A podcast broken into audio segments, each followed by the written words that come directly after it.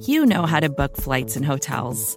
All you're missing is a tool to help you plan that unbelievable travel experience. That's why you need Viator. Book guided tours, excursions, and more in one place. There are over 300,000 travel experiences to choose from, so you can find something for everyone. And Viator offers free cancellation and 24/7 customer support for worry-free travel. Download the Viator app now and use code Viator10 for 10% off your first booking in the app. Find travel experiences for you. Do more with Viator.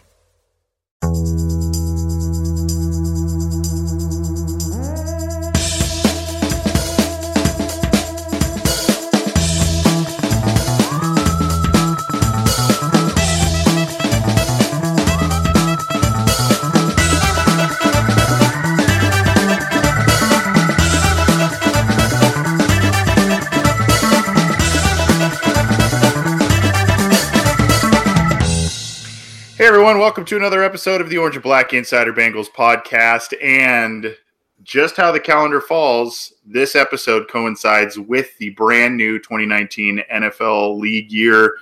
Happy New Year, John Sheeran. I'm ecstatic. Yeah, I could tell you're popping the champagne bottles and the little the noisemakers over there, right?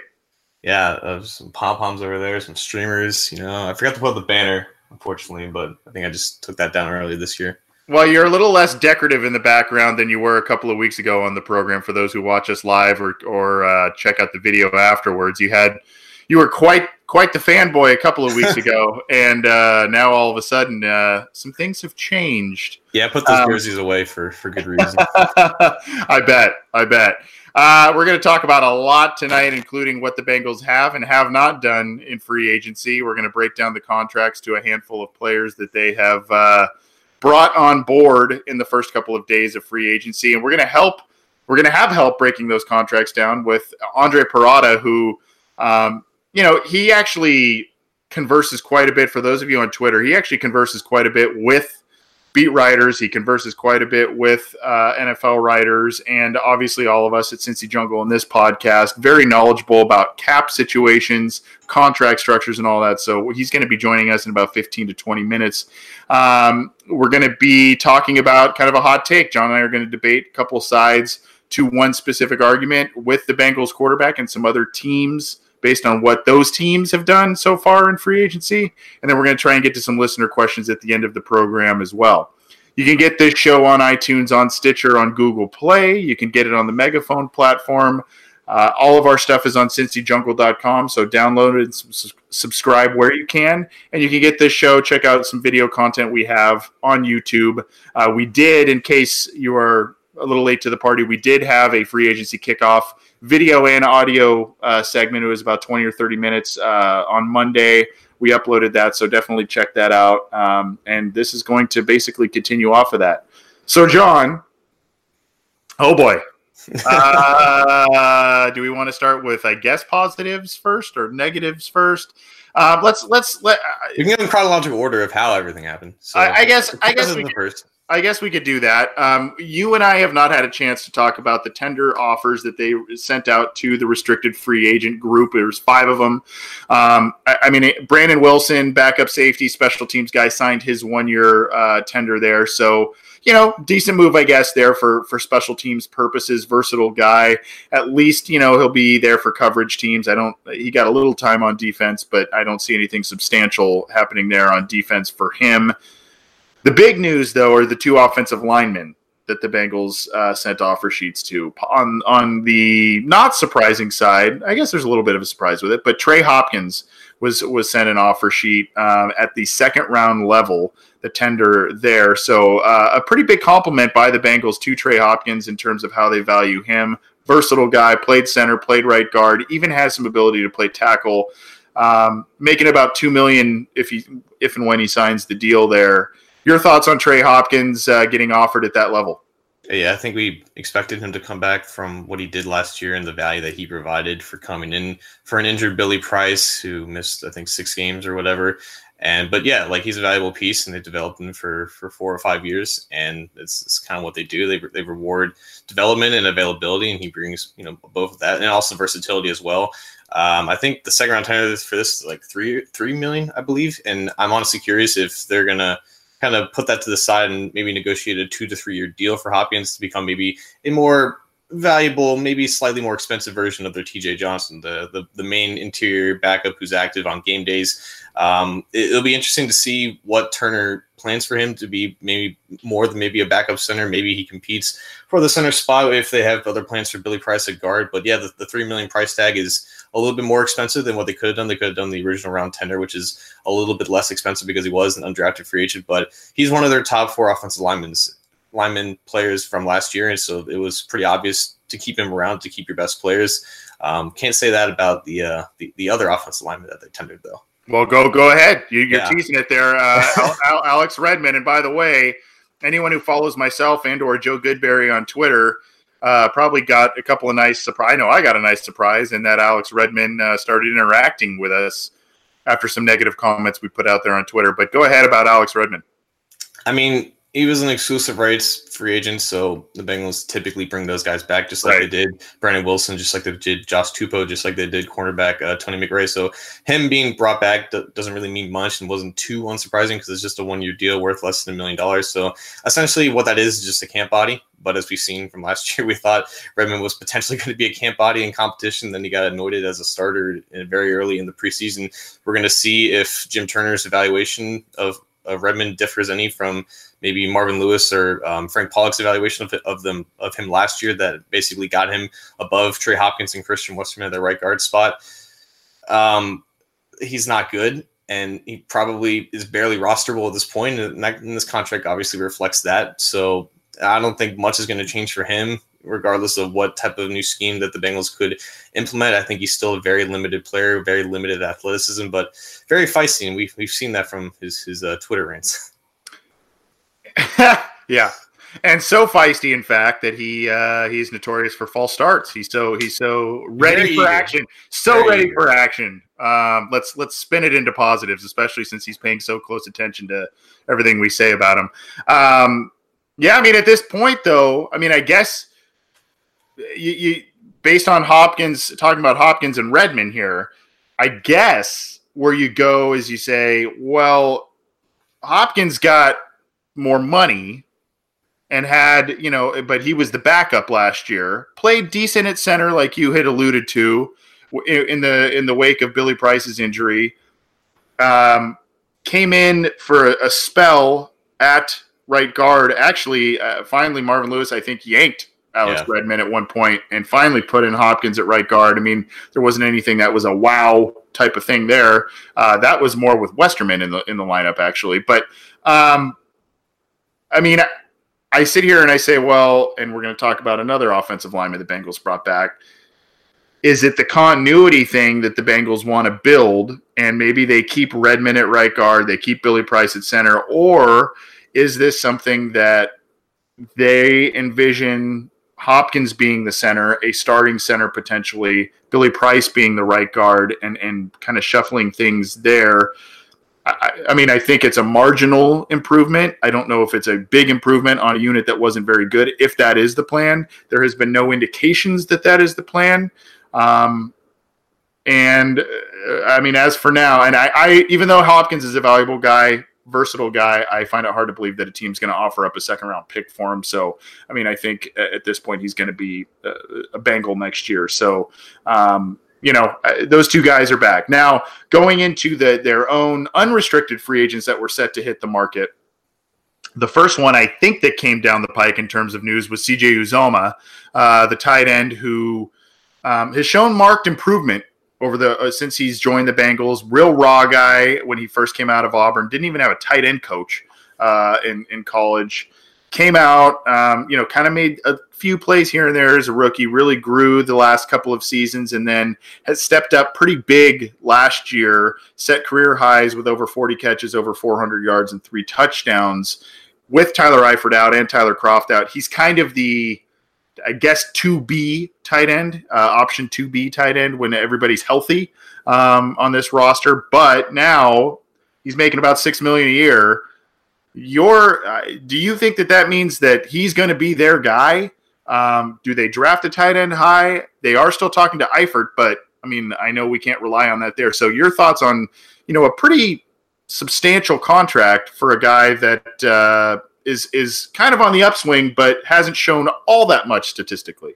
That's probably got to be the key. I wanted someone to fact check me on Twitter because I honestly think that this is the most substantial or most expensive second contract that the Bengals have given to a tight end that they've developed in at least recent memory. Because I'm going back to the history of tight ends. You got before even Gresham, you had like Reggie Kelly. You had drawn a blank on another guy, but they don't have a strong history of tight ends. And obviously, if Eifert was healthy, they may have offered him something more long term, or last year or maybe the year before that. So he never got a big deal. But Uzomah.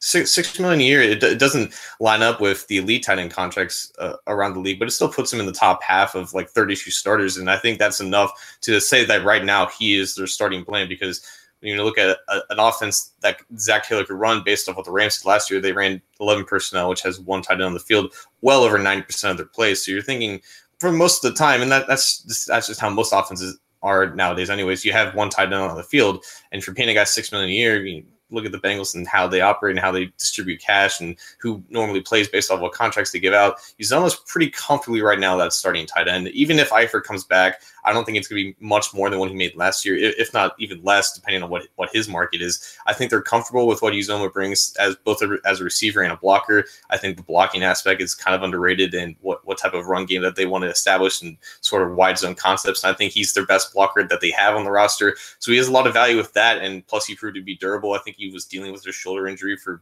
most of 2018 and ended up playing the fourth most snaps on the offense, most out of any non-offensive lineman. So he was the guy that I wanted them to bring back. I projected about a $5 million per year extension. I think the market kind of upped itself a little bit, so he got in that $6 million range. But I'm happy for him. He definitely earned it, and I think that this was their best option for the position.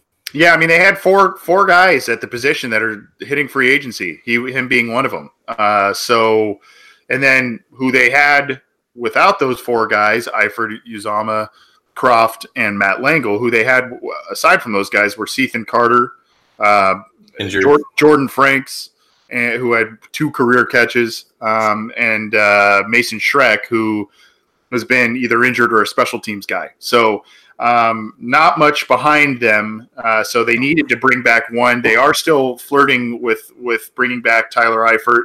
Obviously, a lot of things have to line up there. Another bit of news, Cincinnati lost Tyler Kroft. I think we'll kind of expand on that in a little later in a topic. But, so 2 of the 4 guys have already been picked up. And Kroft got a contract very similar to what Uzomah got. Now, John, this has turned ridiculous. And I mean that in a variety of ways. But the big shocker is the Bengals signed Bobby Hart, their starting right tackle of last year, to a 3-year, up to $21 million deal. Now, it sounds like it's more, and we'll talk to Andre Perrotta, like I mentioned, in a few minutes, but it sounds like it's more like a 15 or so million deal. Still, I get that average players are getting more money with the inflated salary cap. I get that you got to spend to get starters, but between him coming back with Redmond, it's unjustifiable. That's a great word for it. No, like spending starting money on bad players is never good. It's bad process. I think you and me, I think a lot of people were shocked at how much the market skyrocketed for nearly every position, like linebackers and safety specifically, when it took massive jumps. And when in reality, when you have an increase in the salary cap, like you always have every year, this year is $11 million.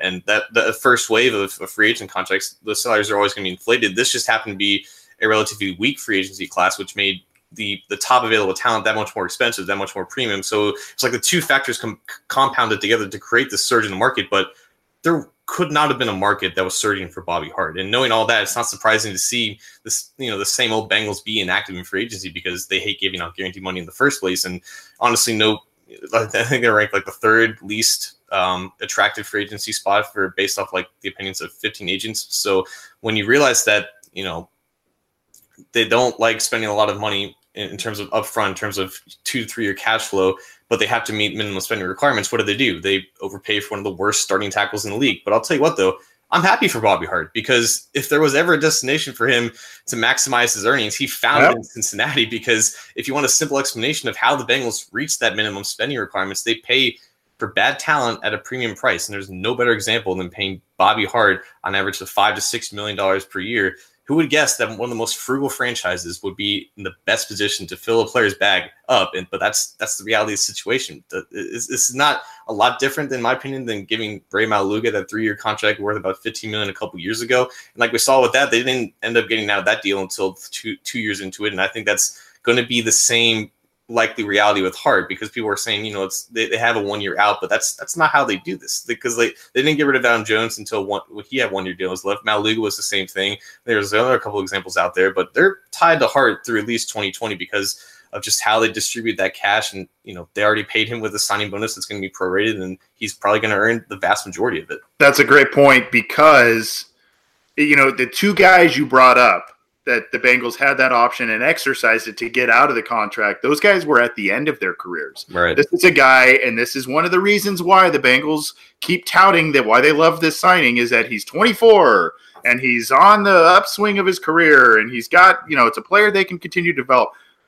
There are two things that, I mean, of many that come to mind about this situation. Number one, I am very disappointed in the fact that the Cincinnati Bengals, now we don't know what's going to happen between Hopkins and Redmond, but I am very, very disappointed in the fact that they are giving every single indication, especially with paying starter-like money to Bobby Hart. They're giving everybody every indication that they are bringing back everybody at the same exact spots on the starting offensive line. That was a very poor offensive line, especially the right side of the line. Billy Price, rookie, you know, first round pick, maybe you think, you know, he had some struggles. Maybe you think he elevates his play in year two. But they are giving everybody every indication that they are very satisfied with how that offensive line played last year. And it was better at the beginning of the year than the year prior, but it really eroded towards the middle of the year. It was a disaster. It got a tiny bit better towards the end with Joe Mixon getting 3 100-yard games out of 4 to finish the year.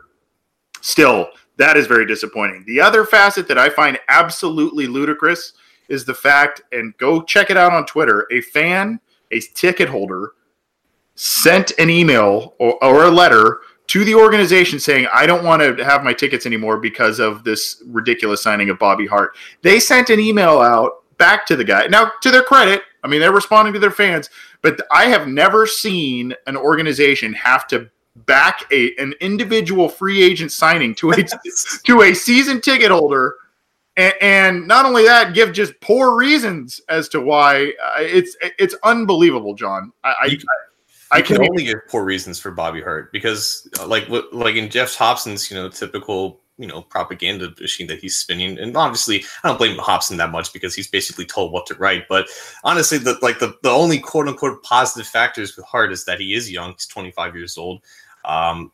It was probably his worst season as a starter because of the amount of penalties and because of the amount of sacks given up. It was the lowest of lows for Hart, but everything that he showed that it was almost basically predictable, because he was a 7th-round pick for a reason. He was cut after 3 years on a bad offensive line for a reason. he was brought in only on a one-year, $1 million deal off waivers, off not getting claimed off waivers for a reason. Nobody wanted Bobby Hart in 2018. Who wanted Bobby Hart in 2019 after what he showed? Yet for some reason, they gave him a deal that reflected him to be a quality starter. Now, obviously, it wasn't at the level of Ja'Wuan James or Tynes or, you know, other, you know, market-setting tackle contracts that we've seen given out this offseason. But still, they could have gotten him much cheaper. And I think from just a logical perspective, bringing Hart back on another one-year deal that would have recognized, you know, not a raise, but similar cap percentage based off the increased cap, it wouldn't be the worst thing in the world, just to have some bodies at the position, because they had 4 free agents. And with Jake Fisher going to tight end, Aboye being Aboye and Andre Smith being 30-something years old, Hart made some sense to bring back in that sense, but to annoy him as a starter, because that money does mean he's going to start. Like, I think Paul Daniel Jr. said this possibly he could be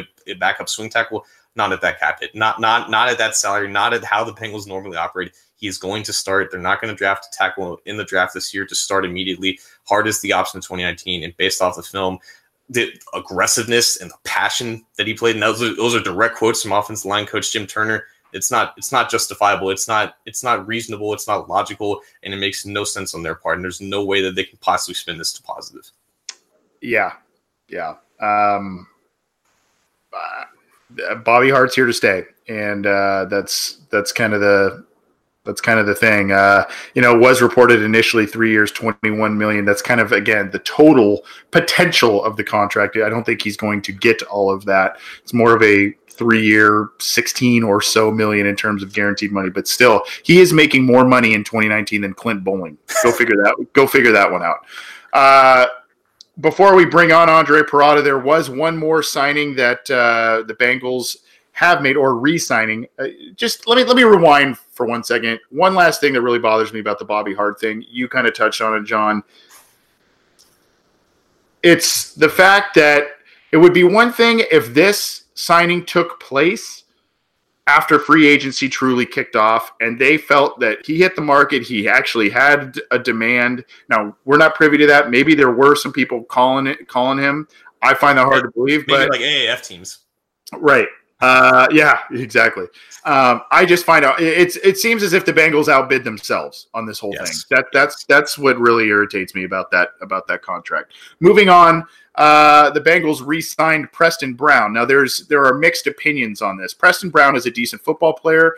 Preston Brown is a decent player to play a position that's kind of a, I don't want to say a passe position in the NFL, but it's not really, unless you find an absolute franchise-changing player, it's not really a guy that you say, it's not really a position you say you got to have that position in today's NFL, or you got to have, it's just not as highly coveted as a lot of other positions in middle linebacker. He played pretty well throughout 7 games last year, battled a couple injuries, actually had 2 interceptions in 7 games, one of which was gigantic against the Indianapolis Colts, but ended up, 1-year deal, left the team on injured reserve, and all of a sudden now he gets a big pay raise, another 3-year, $21 million deal.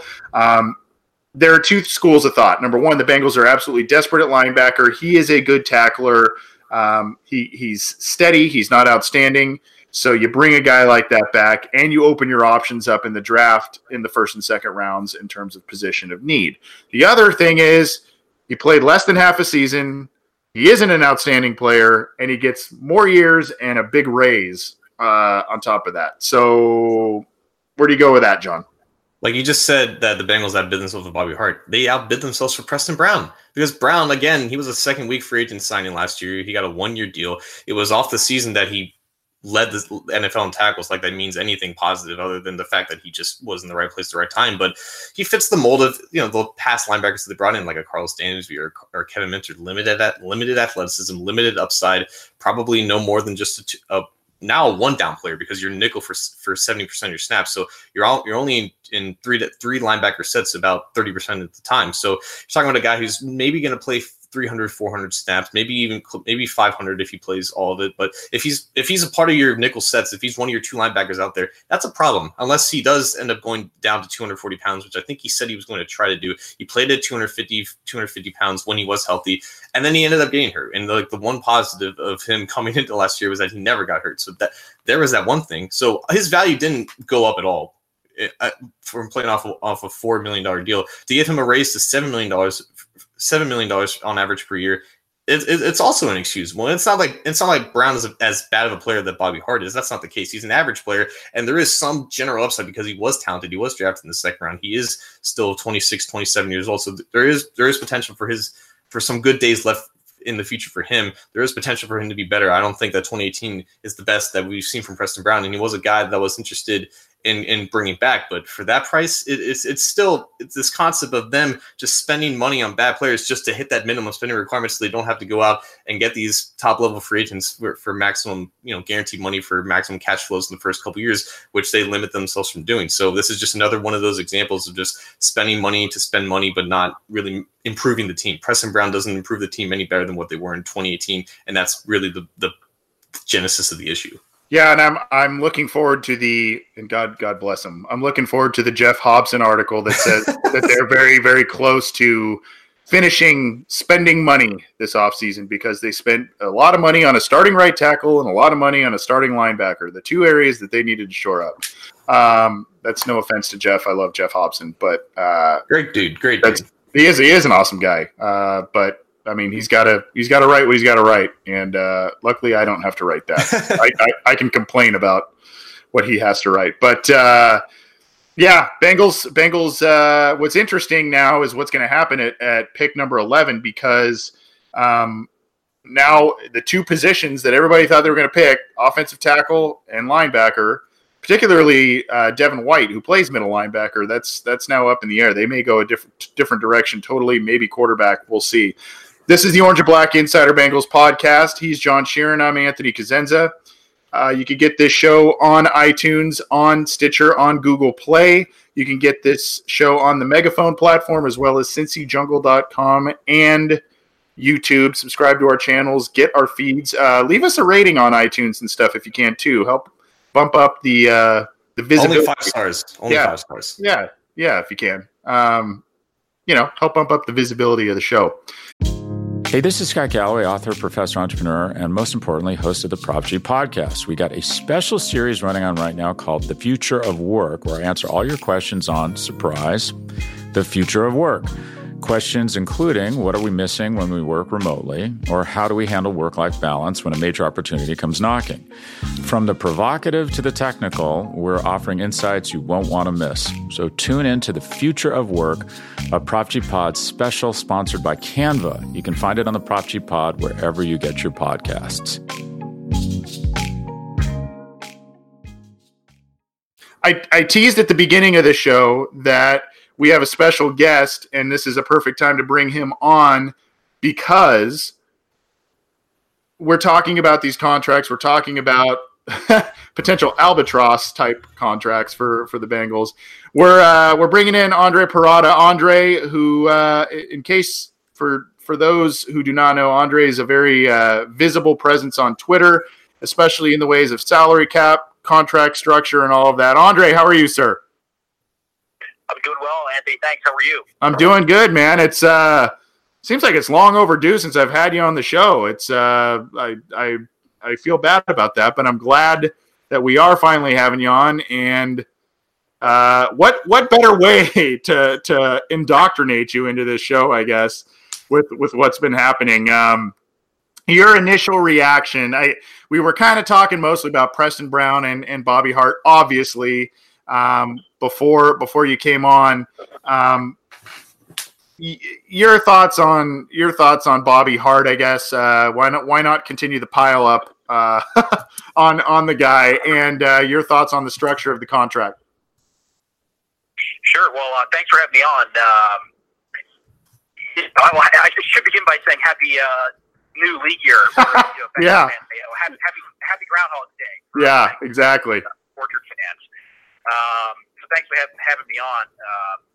With regard to Bobby Hart, one thing I want to make clear is there's nothing personal against Bobby Hart. I feel, Bengals fans, oftentimes we feel the need to somewhat having to qualify that. We're not attacking the person here. We're just talking about, obviously, his play on the field, his caliber of play, and then obviously just from my perspective, just assessing the contract that he signed. And I don't blame Bobby Hart for signing the contract. He didn't offer it to himself.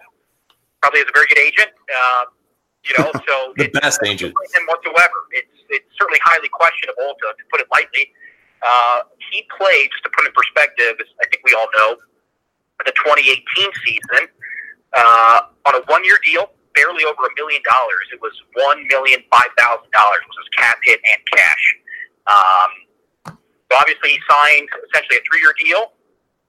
There was a potential out after 1 year, but we all know the Bengals typically don't operate that way, even though the dead money impact would be quite minimal next year, and they would realize a cap saving. So he's likely the right tackle, obviously, for next year, 2019, and likely thereafter, depending, obviously, what they do in the draft. But to me, it's just the value with respect to what he brings to the field from an ability perspective is just lacking. It's, to put it bluntly, it's a complete head scratcher that they would go out on the first official day, I guess, of the tampering period and announce the deal. You know, he was an internal free agent, so he wouldn't have to wait technically till 4 p.m. today to sign it, which he didn't. I think he signed it Tuesday morning. But, you know, I can't imagine that there would have been a sizable market for his services. And I mentioned on Twitter 6 years ago when Andre Smith, who, you know, he struggled his first couple years coming out of Alabama in 2009. He was overweight, but Andre Smith, from a technical perspective, and you guys could probably speak better than I can on this, and he was a much better right tackle than Bobby Hart ever was in his career. And in the 2013 offseason, the Bengals dug their heels in. They had an offer on the table, and you know they challenged essentially Smith to go out and see if there was a market elsewhere for him. It pretty much wasn't. And I think the story goes that it was day 2 of the draft, and Smith comes to the Bengals headquarters in the stadium to sign his contract. And I think the story goes something where Mike Brown says they were ready to draft Menelik Watson, the right tackle at Florida State. Mm-hmm. So I'm not even sure if he's still in the league at this point. But, you know, the point being that the Bengals at that point, 6 years ago, maximized their value with what they saw with Andre Smith. And they ended up signing him to a 3-year, $18 million contract, so $6 million per year. And that was a reasonable deal, and Smith played well, actually, throughout the course of those 3 years. And then he ended up leaving, of course, going to Arizona, and then he came back, you know, last year. I think he was spent some time in Minnesota as well. So from that perspective, you know, the Bengals back then were digging in their heels, and they weren't getting into the demand. There was no rush to sign him back then, and there was a potential gaping hole if Smith would have left, because obviously they were considering drafting a tackle in round 2 or 3, day 2 of that draft. So I'm not sure why there was the rush necessarily to sign Bobby Hart. Again, no offense to him as a player. He didn't offer himself the contract. Good for him. I'm all for players, by the way, maximizing their earning potential, especially in football. The contracts are not guaranteed. It's a brutally violent sport, as we all know. So go ahead, maximize your earnings. That's great. Happy for Bobby Hart personally, but just from a value perspective, it is an absolute head scratcher, and it makes zero sense. They're, objectively speaking, in all honesty, there is no way to justify this contract, to put it frankly. No other team would have given him this deal. And if that happened, if that got to the point where Bobby Hart and his agent said, hey, we have this off on the table, that's when the Bengals have to just wash their hands and say, okay, good luck, thanks for your services, and best of luck. You have to be able to walk away from that deal. They're getting him, from a cash perspective, $7.4 million in 2019. He has the possibility to earn, I think, $500,000 in incentives, so those don't count against the cap, I guess, because they're considered not likely to be earned. So he's got a $7.4 million cash outlay this year and a $5.4 million cap hit. I mean, the cap is at an all-time high. The Bengals have a lot of cap space, but with that said, the value just isn't there. You look at the guy in his caliber of play. I mean, he was abused in certain games last year. I mean, he had flashes of, I guess, okayness, where he was, you know, slightly above average in certain games. But overall, I just don't see what either the coaching staff or the front office, whoever combined to make this decision and pull the trigger on this deal, it leaves a lot to be desired. It really does. And ultimately, you signed a player now who I doubt they're going to give him much competition unless they draft a tackle at 11 or at 42 in round 2. But you just handed this guy the right tackle position. And pretty much there's likely to be no competition. And the right tackle position is still a need. I mean, you can't, I'm not sure how they can rest easy at night thinking, okay, we've solidified the position. And then the last thing I'll say is today, obviously, there was news that broke that Daryl Williams, the right tackle, former 4th-round pick, I believe, out of Oklahoma. I'm sure, you know, dust off the scouting report that the team had for him coming out in 2015 and say, okay, put on his pro tape and see what the guy did. So Daryl Williams was limited to one game last year. I think he hurt his knee during the first game last season. Mm-hmm. So he didn't even play out. He didn't play the Bengals when we played them in Week 3 down in Carolina. But in 2017, he was a second-team All-Pro, not a Pro Bowler, All-Pro. He signed a one-year, $7 million deal this year, today. So you look at that, and you look at Bobby Hart's deal, it's just, there's no way to justify it. There's no way to justify that contract. So you talked about Bobby. This is John, by the way. You talked about Bobby Hart's cap hit and the cash flow in the first year. There's a difference between the cap space for teams have and the available cash that they have. And in order to bring those quality free agents that we see go off the market in the first couple of days, initial cash is more important than just cap space. So while the Bengals always end up being in the top 10 in cap space, they insist that they don't have anywhere close to that in terms of cash on hand to spend immediately. Can you explain just to the fans why that is the main factor to how the Bengals operate in free agency and why they are typically inactive for the first week or so?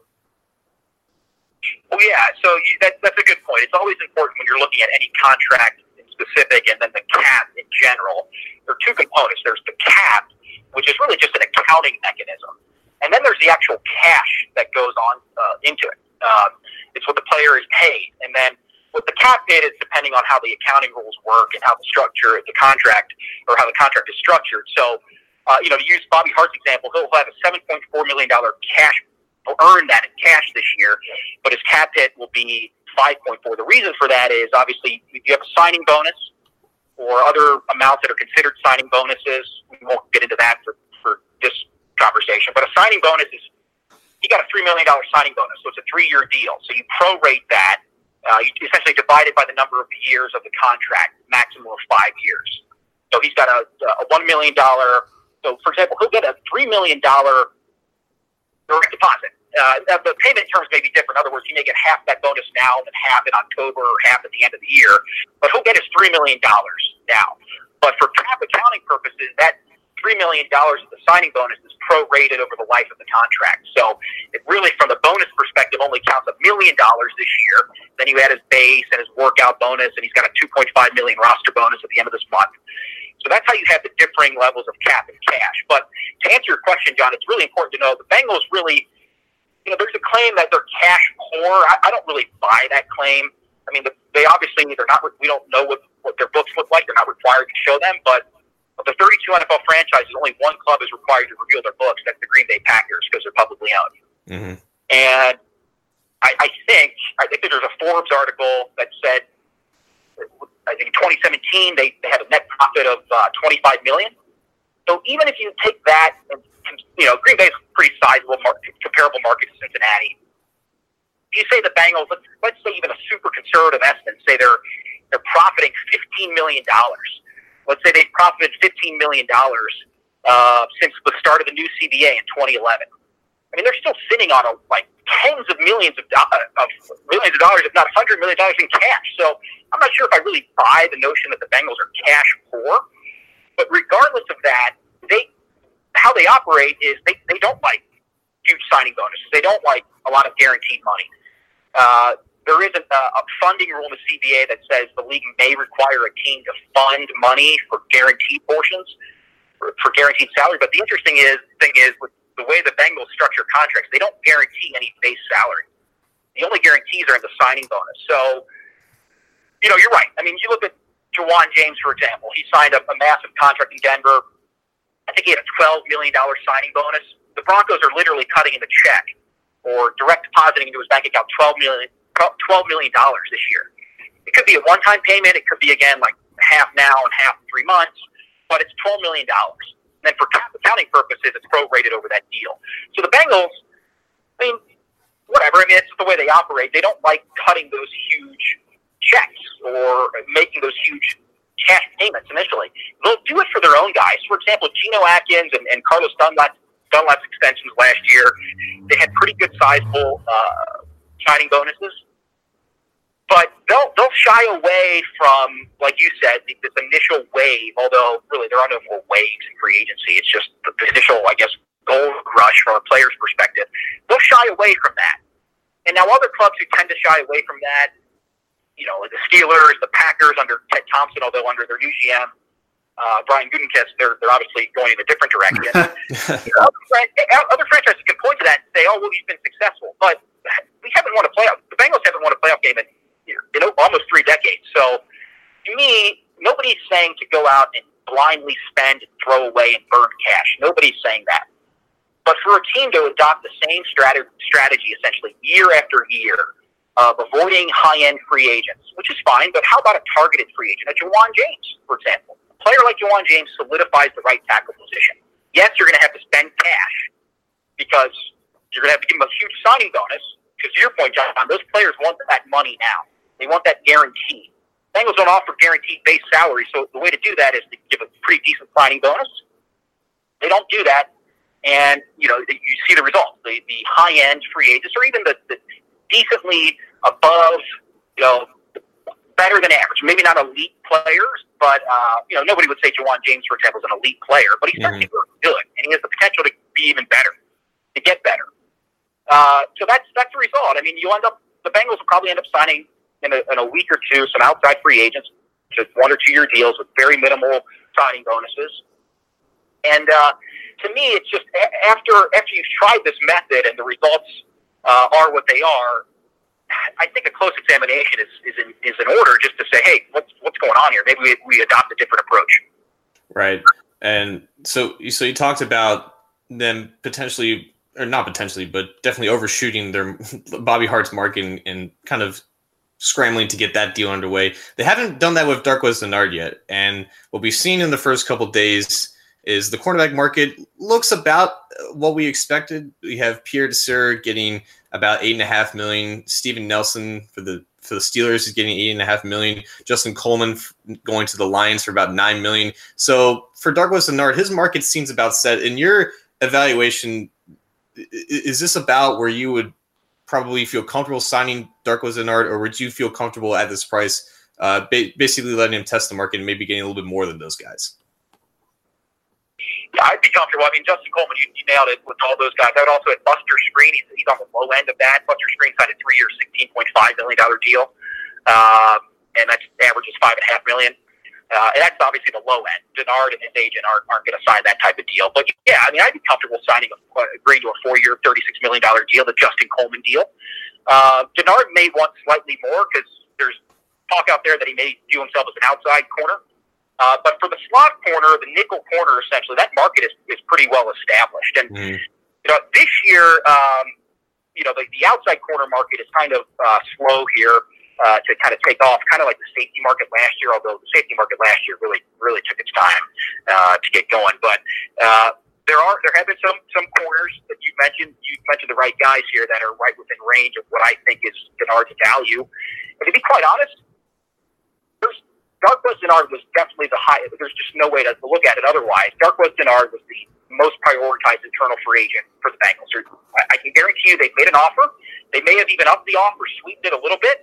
But what they're doing with Dennard now, because he's not signed, and we really haven't heard anything about him, or forget, it's essentially the Andre Smith situation playing out that I referenced earlier in 2013.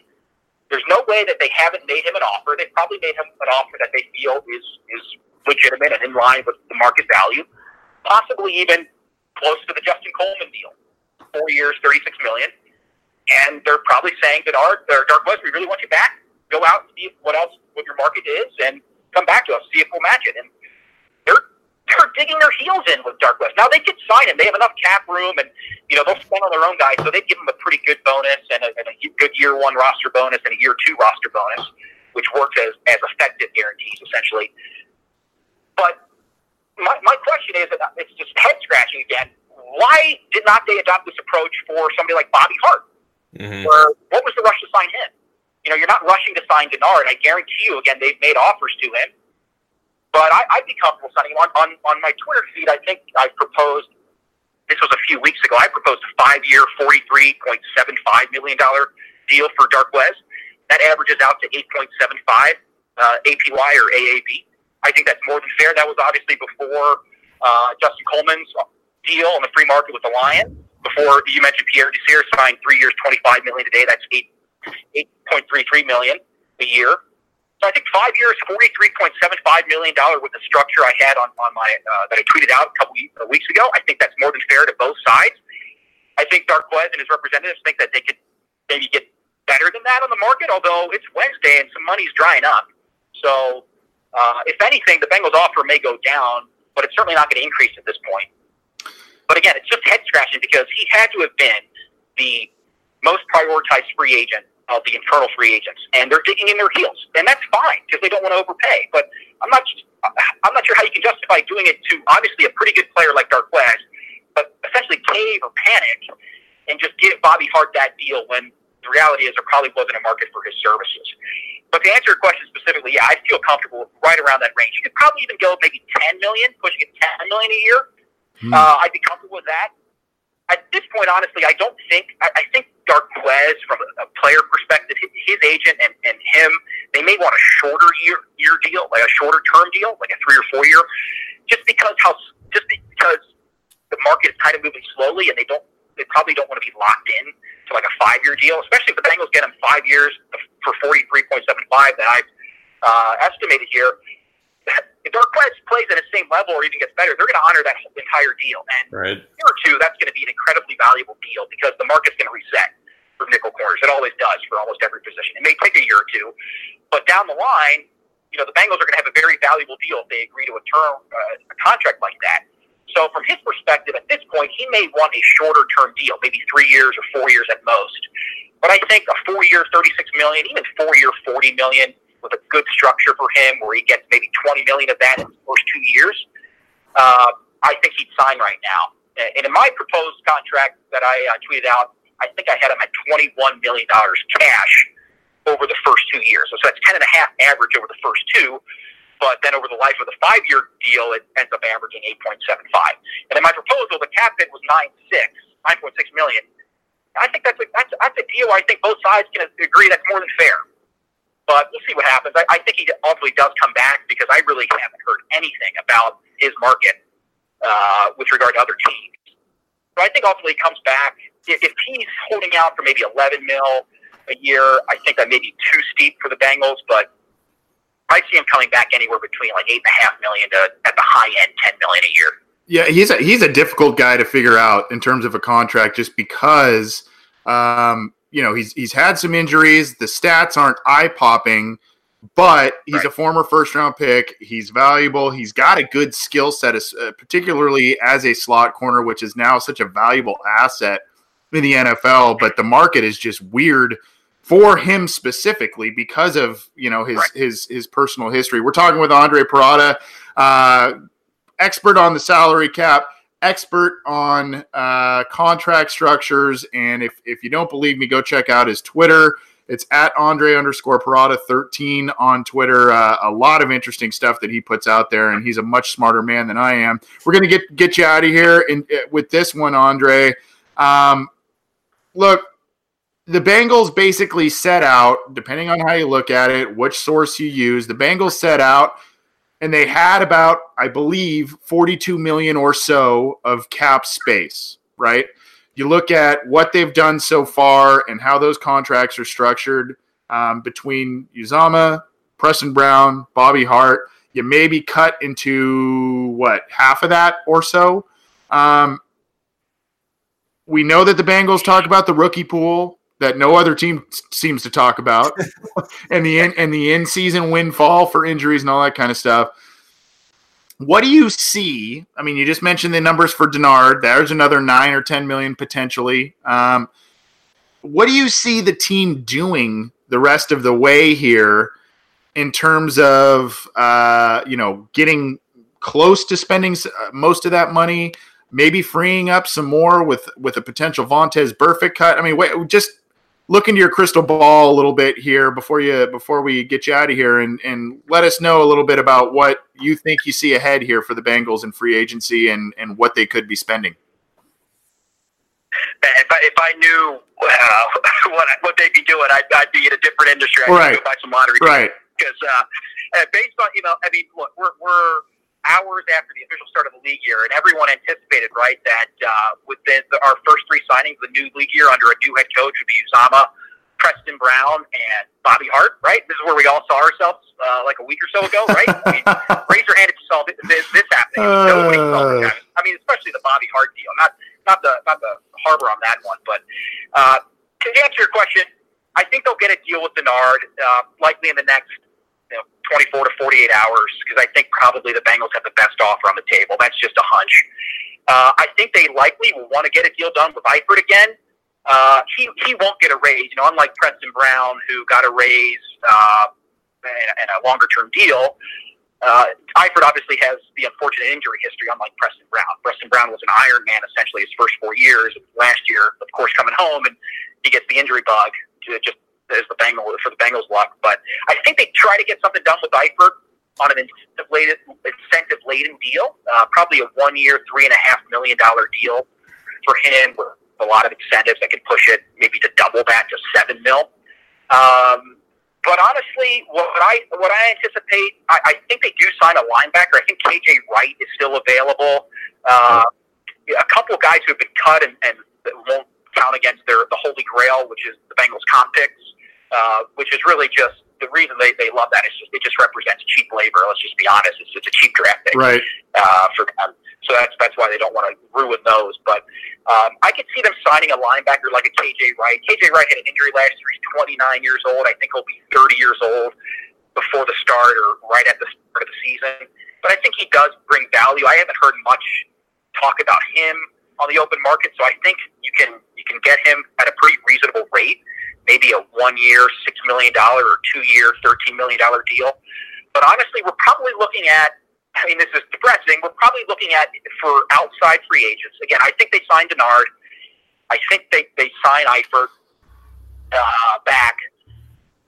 They'll probably cut Vontaze Burfict. That clears up this year a little over $5 million in cap space.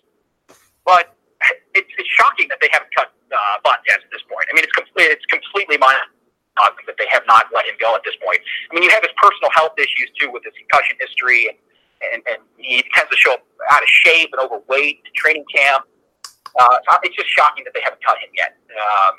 I just don't know what the value that Vontaze brings, unless he just shows up in ungodly shape this year, which I highly doubt. But I think they do find room for a linebacker. I think there's need still for the defensive line, because honestly, Carlos and Gino, they're still great players. They're pushing the wrong side of 30 now. They still have enough left in the tank to be very good players, if not elite players, for the next couple of years. But you got Carl Lawson coming off an injury. Sam Hubbard flashed at times. He had a pretty good rookie season last year. Jordan Willis, to be honest, hasn't really shown much, if anything, his first 2 years. So, I mean, there's hope. Maybe he shows something in year three, but after about 2 years and 30-plus games in the league, you kind of get a sense of what a player's going to do. And so I don't know you can go in 2019 banking on Jordan Willis. Billings is in a contract year. I don't know if a lot of people think this. You guys may have addressed it. I think the defensive line is a big issue. You got guys like Muhammad Wilkinson, who signed a one-year deal in Green Bay, former first-round pick of the Jets. I think he could be had on a cheaper deal, 1 year, $5 million, with some incentives in there. But again, we're not looking at anything substantial or major. These are going to be deals that are on the Bengals' terms. They're likely to be one-year deals, pretty much in the Preston Brown mold. Although Preston, I think, last year signed at the end of the first week. I think as we push closer in the next couple of weeks, I think obviously they'll make a couple signings, but one guy I think I would like to see just selfishly is Justin Houston. Justin Houston wouldn't count against comp picks. I haven't heard much about him.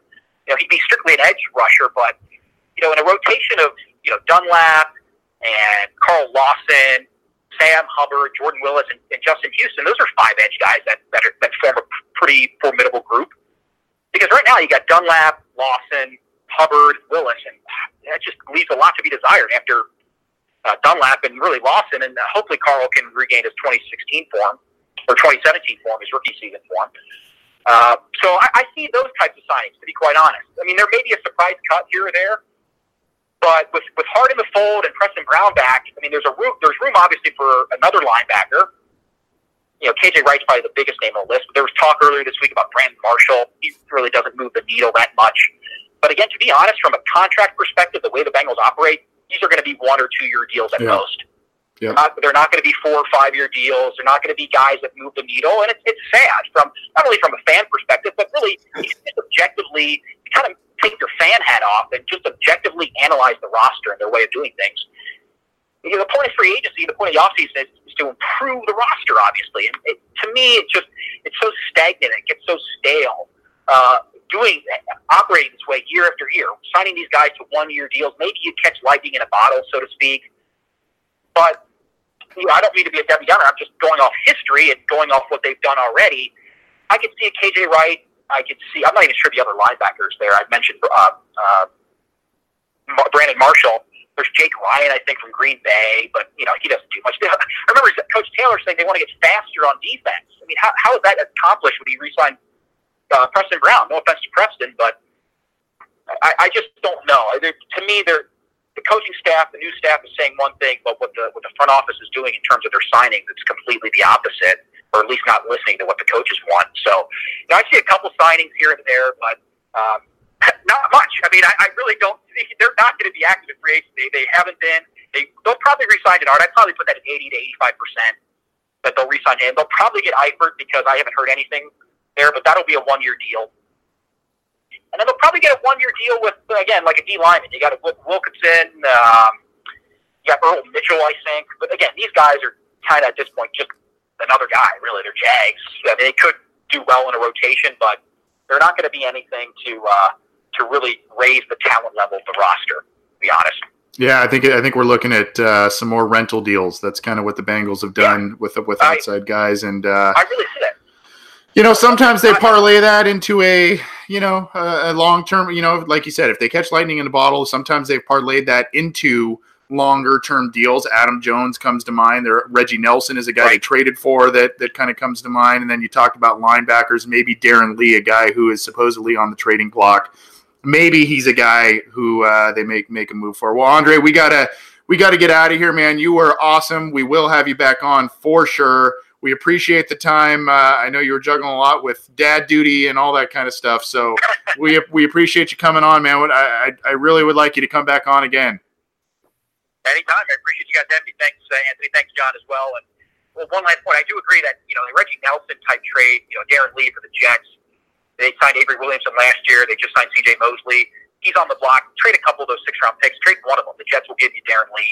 Same deal with Reggie Nelson, former 1st-round pick, underachieved, underperformed. He's a local kid. He went to Ohio State. I think he's also from Ohio, if I'm not mistaken. Mm-hmm. I'm in favor of that deal. But thank you very much, Anthony. Thank you, John, for having me on. And happy to do it again. All right, appreciate it, man. Let's hope they get a little more active, huh? I just want them to make targeted signings to really raise the talent level of the roster. Nobody, again, is asking for splashes, but, you know, the talent level, 3 straight losing seasons, you know, you got to add talent to this roster. Yep. So they completely whiffed on the 2015 class. And but anyway, we'll see what happens. It's been completely underwhelming, but unfortunately not surprising at this point. You know, hopefully there's some surprises in stores, but, you know, we'll have to wait and see. Yeah, and you would think it would be a little different with a new coach, but I guess not. Real quick, what they can get you on Twitter, is it @Andre_Perrotta13, is that right? No underscore, just @Andre Perrotta13. And I appreciate the kind words. I don't consider myself an expert. I do know a lot about the cap and contracts, but those were very flattering words, and I do appreciate them. And I enjoyed my time, and I look forward to hopefully joining you guys again. Yeah, well, you know a hell of a lot more than me, man. So we appreciate you coming on, and we'll get you on again soon. Awesome, thanks, guys. Thanks, John. That was Andre Perrotta, man. That was awesome. Really, really knows his stuff, and I got to thank my co-host on that one. He came up clutch and not only arranged the interview, but came up with the idea, and I was kicking myself because I was like, why have I not thought of that before? So I appreciate you setting that up, John, and our thanks to Andre for that. We did go a little long, but that's fine because he brought immense knowledge and a lot of good stuff to the program. Do we want to talk about the quarterback topic, John, or do we want to hold off on that?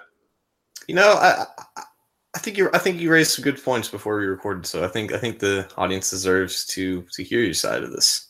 Okay, we will try and get to some listener questions. It may be very few, so if you want to leave those in the live YouTube chat or the CincyJungle.com thread, you can leave those there. We will try to get those. You can text us or call us. Hold off on the calls until maybe the end of the show. Like I said, we're gonna try and get to these. The number to call or text is 949-542-6241. You can text now if you'd like, but hold off on the calls until later. You can get this show on iTunes, on Stitcher, on Google Play. You can get it on Megaphone. You can get it on CincyJungle.com, and you can get it on YouTube. And we're live every episode. We record live.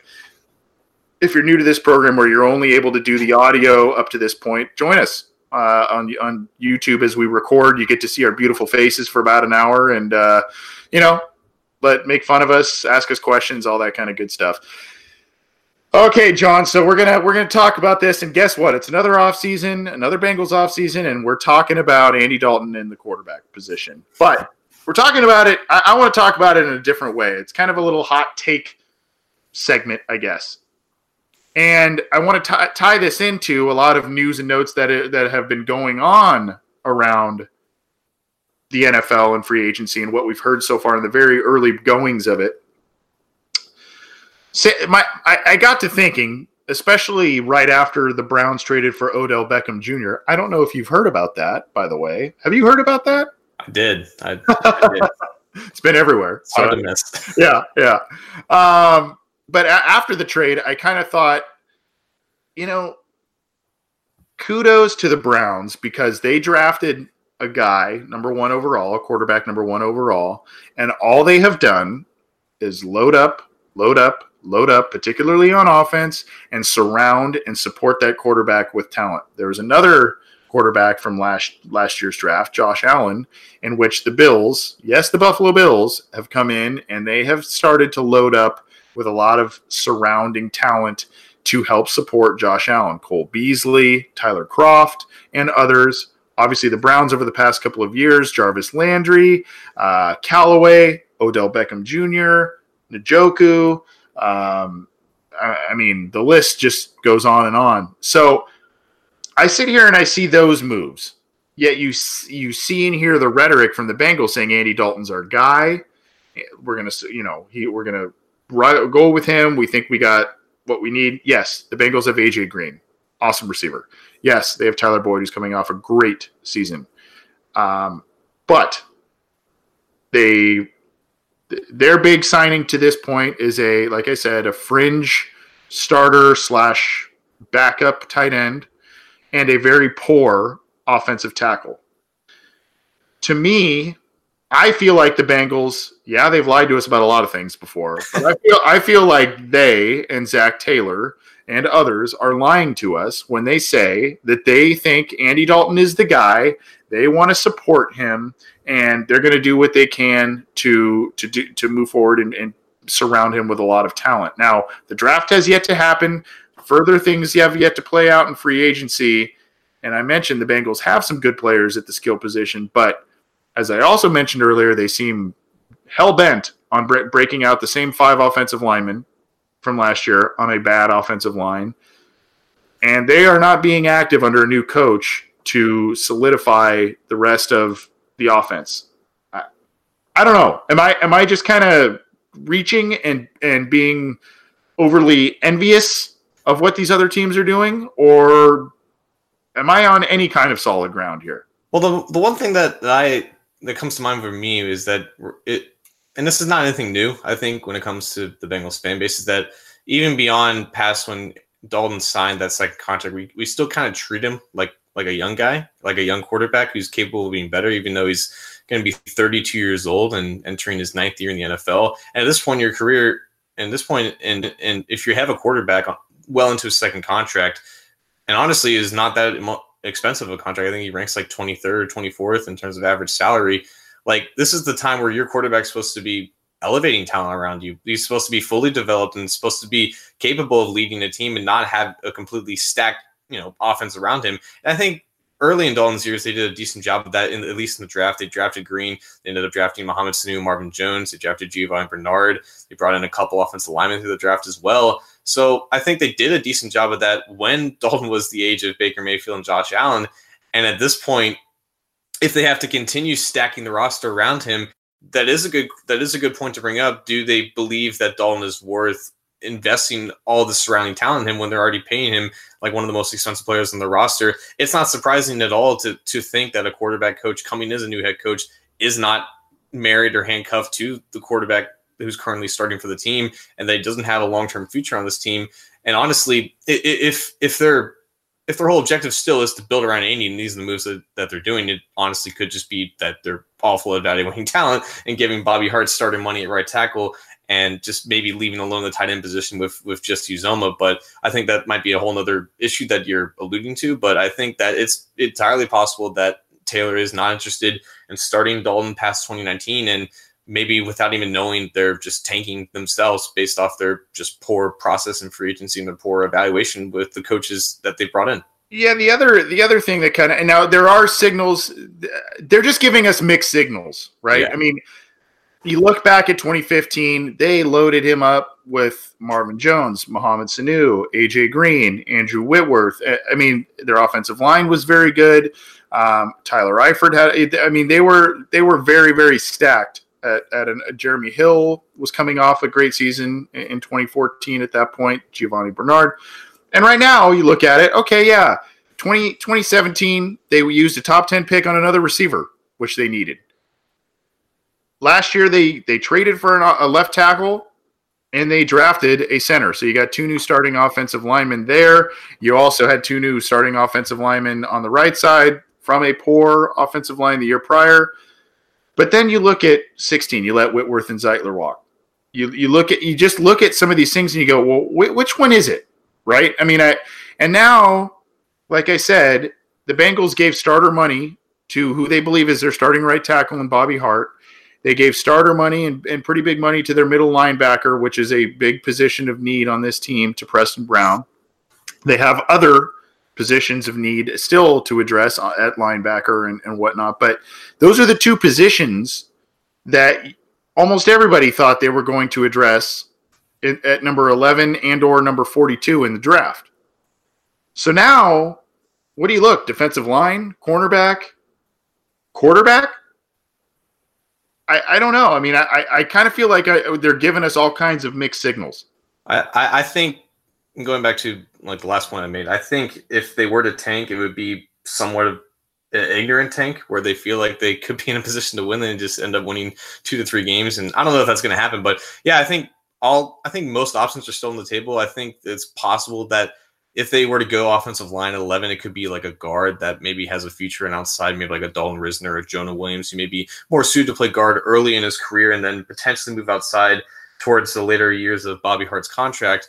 But I think, you know, obviously linebacker could still be in play there because Preston Brown's not like the finishing touch of that equation. That position group still needs some work. And based off what they said earlier, you know, they still need speed there and they still need improvements there. And what they have there is not enough.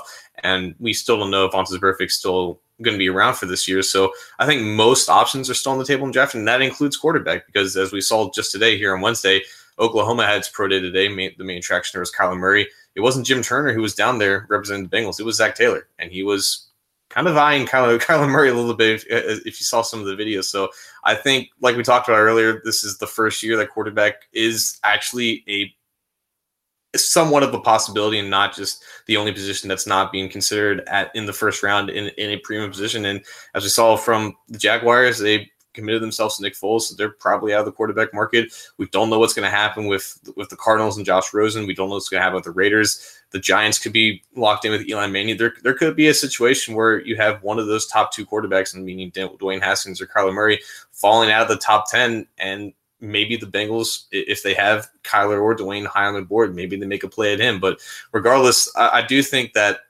this is not the way to, I guess, build around Andy Dalton by giving him a piss poor right tackle and bringing back the right guard that was also really bad next to him. If that's the plan, then he's going to get sacked 40 to 50 times, and he's the worst quarterback to have a bad offensive line front because he can't create for himself and he can't extend plays. So if this is the plan that they're doing and this is the plan that they're executing, it's not a very good plan and shows that they have very little direction with what they're saying. Yeah, I mean, I was talking about some of the comments in the live YouTube chat. Christian... Cincy fan Jungle City says the whole situation with Mike Brown saying he answered the fans' call to fire Marvin and move on was a big deception. Christian Dillingham says, how can the front office watch what's happening within in the division and think this is okay? Our defense was the worst in the league. Let's see. Why is it that we all know this stuff, but the front office doesn't? That's from Matthew Wayne Smith. Yeah, it's easy playing armchair quarterback. So, I mean, I don't think I'm off too big of a limb there, but, you know, I thought it was something worth bringing up, given what's been going on. We do have a call on the line. It's we haven't talked to him for a few weeks. It's our good friend Terrell. Terrell, how are you, sir? How's it going? I'm doing all right, man. Doing all right. How about you? I mean, I just got to say, like, towards, like, the popularity type level, the Bengals kind of went down, you know what I mean, especially in the AFC and in the NFC North. If you really want to, I mean, I know it don't matter on the field, but I'm just trying to put it out there a little bit. And on the second, the other thing is, as soon as we thought it was wide open, I mean, just all kind of crazy stuff happened in the AFC. Not just in the North, just in general in the AFC, where a lot of the superstars in the AFC came over here, and then just what happened with the Browns and just everything like that. And the last little quick thought, maybe Zac Taylor fooling us and thinking, I'm about to draft all these fast guys on the defense and get a quarterback and a couple playmakers, and we're going to get up out of here. And so I just hope it's White or the guy from Alabama, the defensive tackle. Maybe them two will fall towards it. Maybe we'll get lucky with them two. Yeah, I mean, Jeff Hobson has, in two of his mocks that he's put out, he keeps having them take Christian Wilkins, the defensive lineman out of Clemson. So maybe he's the pick. Maybe defensive line is the pick. I find it hard to believe, and I've said this before on the show, I find it hard to believe that Zac Taylor won't want someone on offense as some of his early picks, particularly a quarterback, to kind of put his stamp on things. I hope it ain't the guy from Duke. I know it's talks about him and all that, but I hope it ain't. I'll take Lock over him. I really will take Lock over him over if it comes down to a second, third round pick. And then I'll take Don Reisner in the second round, and Devin White or Bush in the first round. All right. Well, thanks, Terrell. Appreciate you calling in. Sorry you had to wait a little bit, but appreciate it, man. No problem. Have a good one. All right. Thoughts on what he had to say, John? Yeah. It was pretty clear the whole power dynamic shifted massively in the AFC North with Antonio Brown leaving the division, Odell Beckham Jr. coming to the division, Earl Thomas coming to the Ravens. Like, the Ravens will always, I guess, eternally have an elite free safety in that defense. It wasn't just Earl.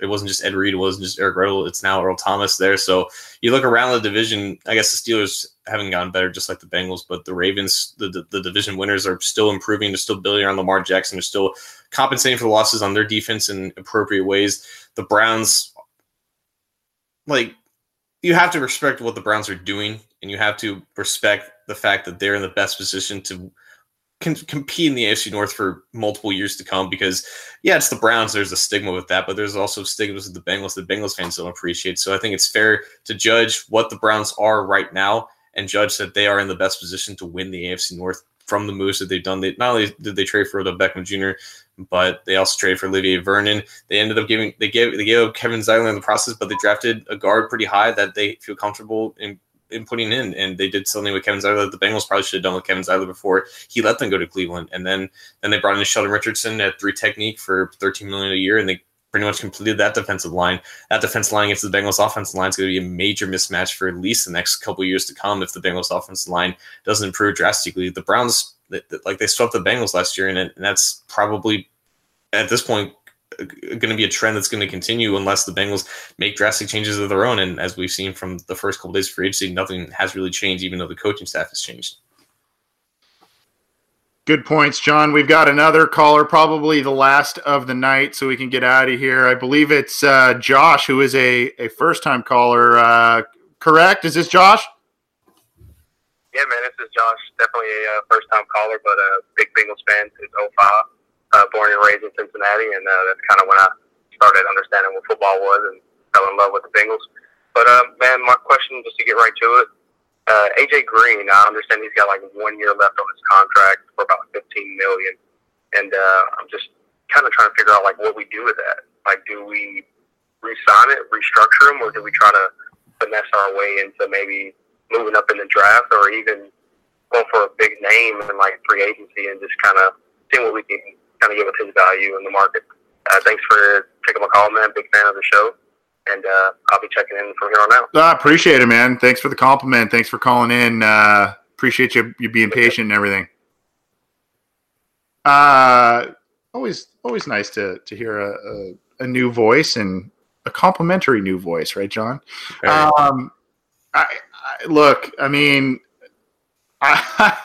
I don't know what the fans would do from a PR perspective if Cincinnati decides to if they trade A.J. Green in an offseason that has just not really started off on the right foot between the coaching issues and the slow free agency start.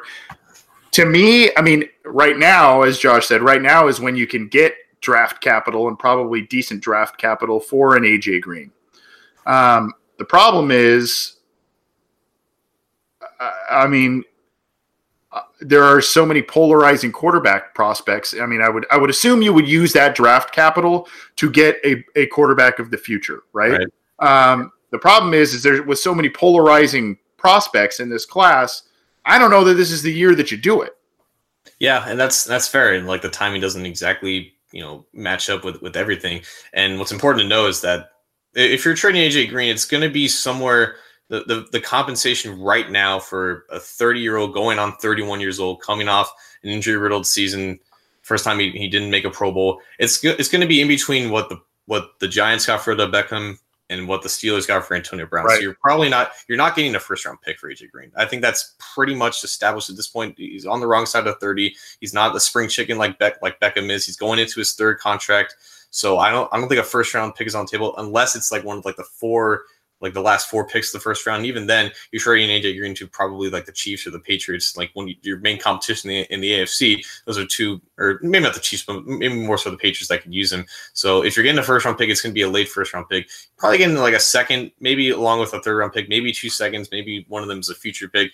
So you have to consider that's going to be the compensation, and that is compensation to what maybe Bengals fans hope that they could have gotten for Andy Dalton if they had traded him before then, because the whole goal is to get those assets to eventually move up to draft a quarterback if you don't end up finishing as one of the worst two teams in the NFL. But it's not impossible. I think Green fits along the lines of like Geno Atkins, who is just the type of player that would be comfortable accepting another deal with low guaranteed money. Like Atkins ended up signing well below what Aaron Donald eventually got a couple weeks later, back in right before the 2018 season. It wasn't going to be anywhere like near where the market was for the very top interior pass rushers, but he ended up signing anyways because I think there's just that type of personality that the Bengals gravitate towards, and everything that we've heard from AJ Green was that he wants to finish his career here, and those are just words, and money ends up being more important than what the words that these players speak. But AJ Green's happiness is really all that I care about, and if he wants to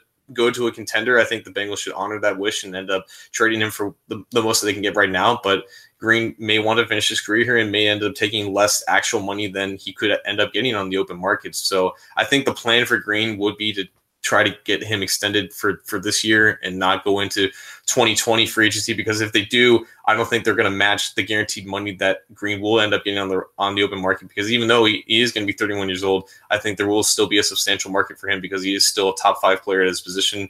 He still has tremendous value. It's just not the long-term value that would net a first-round pick, I guess. And I think if the Bengals were to trade him, undoubtedly, it would be for a first-round pick, and I just don't think that's going to happen. Yeah, and I'm just going to try and – I've got a small handful of points why I think they should not trade him. I'm going to try and be succinct with it. Number one, learn from Andrew Whitworth. Left tackle and wide receiver are two different things, but the Bengals like to pay. Mike Brown does pay skill position players. He pays tackles a lot too, but – one of your best players ever to walk through the doors. Don't let him go. Let him retire a Bengal. Do the right thing. Pay him. The other thing is, again, I'll reiterate, I don't know that trading him away for a young signal caller is a good move because of the polarizing aspects of the players in this class. Also, you're doing a disservice right away to that signal caller by getting rid of a premier pass-catching weapon. That is true. That is true. So, I mean, it's kind of like, well, what are you doing?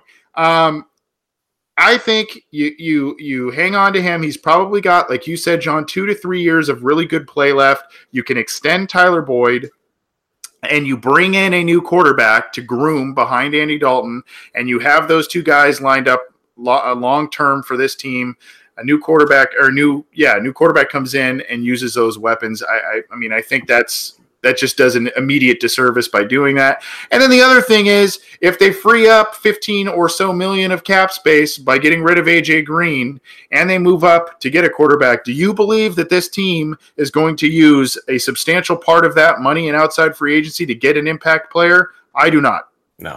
And at this point now, you would have wanted to dump that salary earlier to then get into the earlier part of the free agency fray and get another premier player at another position. So at this point, I just don't think it makes sense. I think, like you said, John, extend the guy, let him retire a Bengal, let him try and make a bid for the Hall, continue his bid for the Hall of Fame as a Bengals player. Why not keep him and help out Andy Dalton, help out the next quarterback that comes along as he's here. Thanks for all the calls tonight, folks.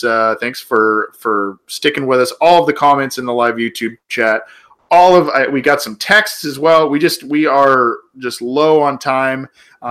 We've had a jam-packed show, as we probably expected with the onset of free agency.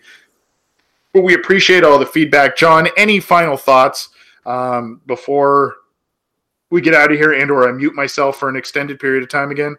I think we just learned a lot about what this franchise still is, and maybe some of us kind of jumped the gun and assumed that because they're bringing in a head coach who is used to an environment that is very open to bringing in outside talent in all feasible ways possible, that transition was going to happen overnight.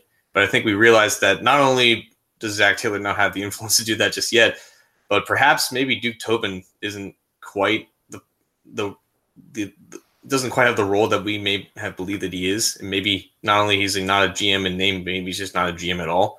And I think that there's still major questions that the Blackburn administration and Mike Brown's influence, or what his influence still is. I think there's still major question marks with that, and how much has really changed going into this new era of Bengals football. If Zac Taylor's coaching staff can get the most out of right now what looks to be most of the same roster going into 2019, then that's fine. But there's still major questions with their process, and I think this past couple of days have really opened a lot of eyes in that, and really have closed a lot of optimism. And there's still a lot of questions that this team needs to answer. Yeah, I just you got to wonder with that young coach, first time head coach. I mean, does he sit here and did he know that this was going to be the process? Did he sign up for that, or did he think and was told a different route was going to be taken? Look, as we sit here right now, it's still just the first of actual day of free agency, but rumors are low. As we talked with Andre Perrotta, there's probably more rental deals on the horizon. Nothing real substantial. Maybe these guys will come in and help, but there's not a ton of franchise-changing players out there at this point. And the Bengals have the capital to still spend and make some moves, but we'll see what they do. You can get this show on iTunes, on Stitcher, on Google Play. It's also on the Megaphone platform. You can get it on YouTube and on CincyJungle.com. Our thanks to Andre Perrotta for joining us and giving us all kinds of great insight with the salary cap, contract structures, and everything that has transpired with the Bengals so far and what may be transpiring in the days ahead. He's on Twitter at Andre Perrotta 13, so go check him out. We hope to have him on again soon. Thanks everybody for all of your feedback, all of your participation, calls, texts, everything. We're sorry we couldn't get to all of them, but keep trying us. We'll try and get to those in the future. John, thanks, man. Appreciate it. See you guys. All right. Have a good rest of the week. We'll continue to keep you updated on all things Bengals. Keep it at the Orange and Black Insider Bengals podcast. Keep it at CincyJungle.com. See you next time. More to-dos, less time, and an infinite number of tools to keep track of. Sometimes doing business has never felt harder, but you don't need a miracle to hit your goals. You can just use HubSpot, because their all-in-one customer platform can make growing your business infinitely easier. Imagine this: high-quality leads, fast closing deals, wildly happy customers, and more benchmark-breaking quarters. It's not a miracle. It's HubSpot. Visit HubSpot.com to get started today.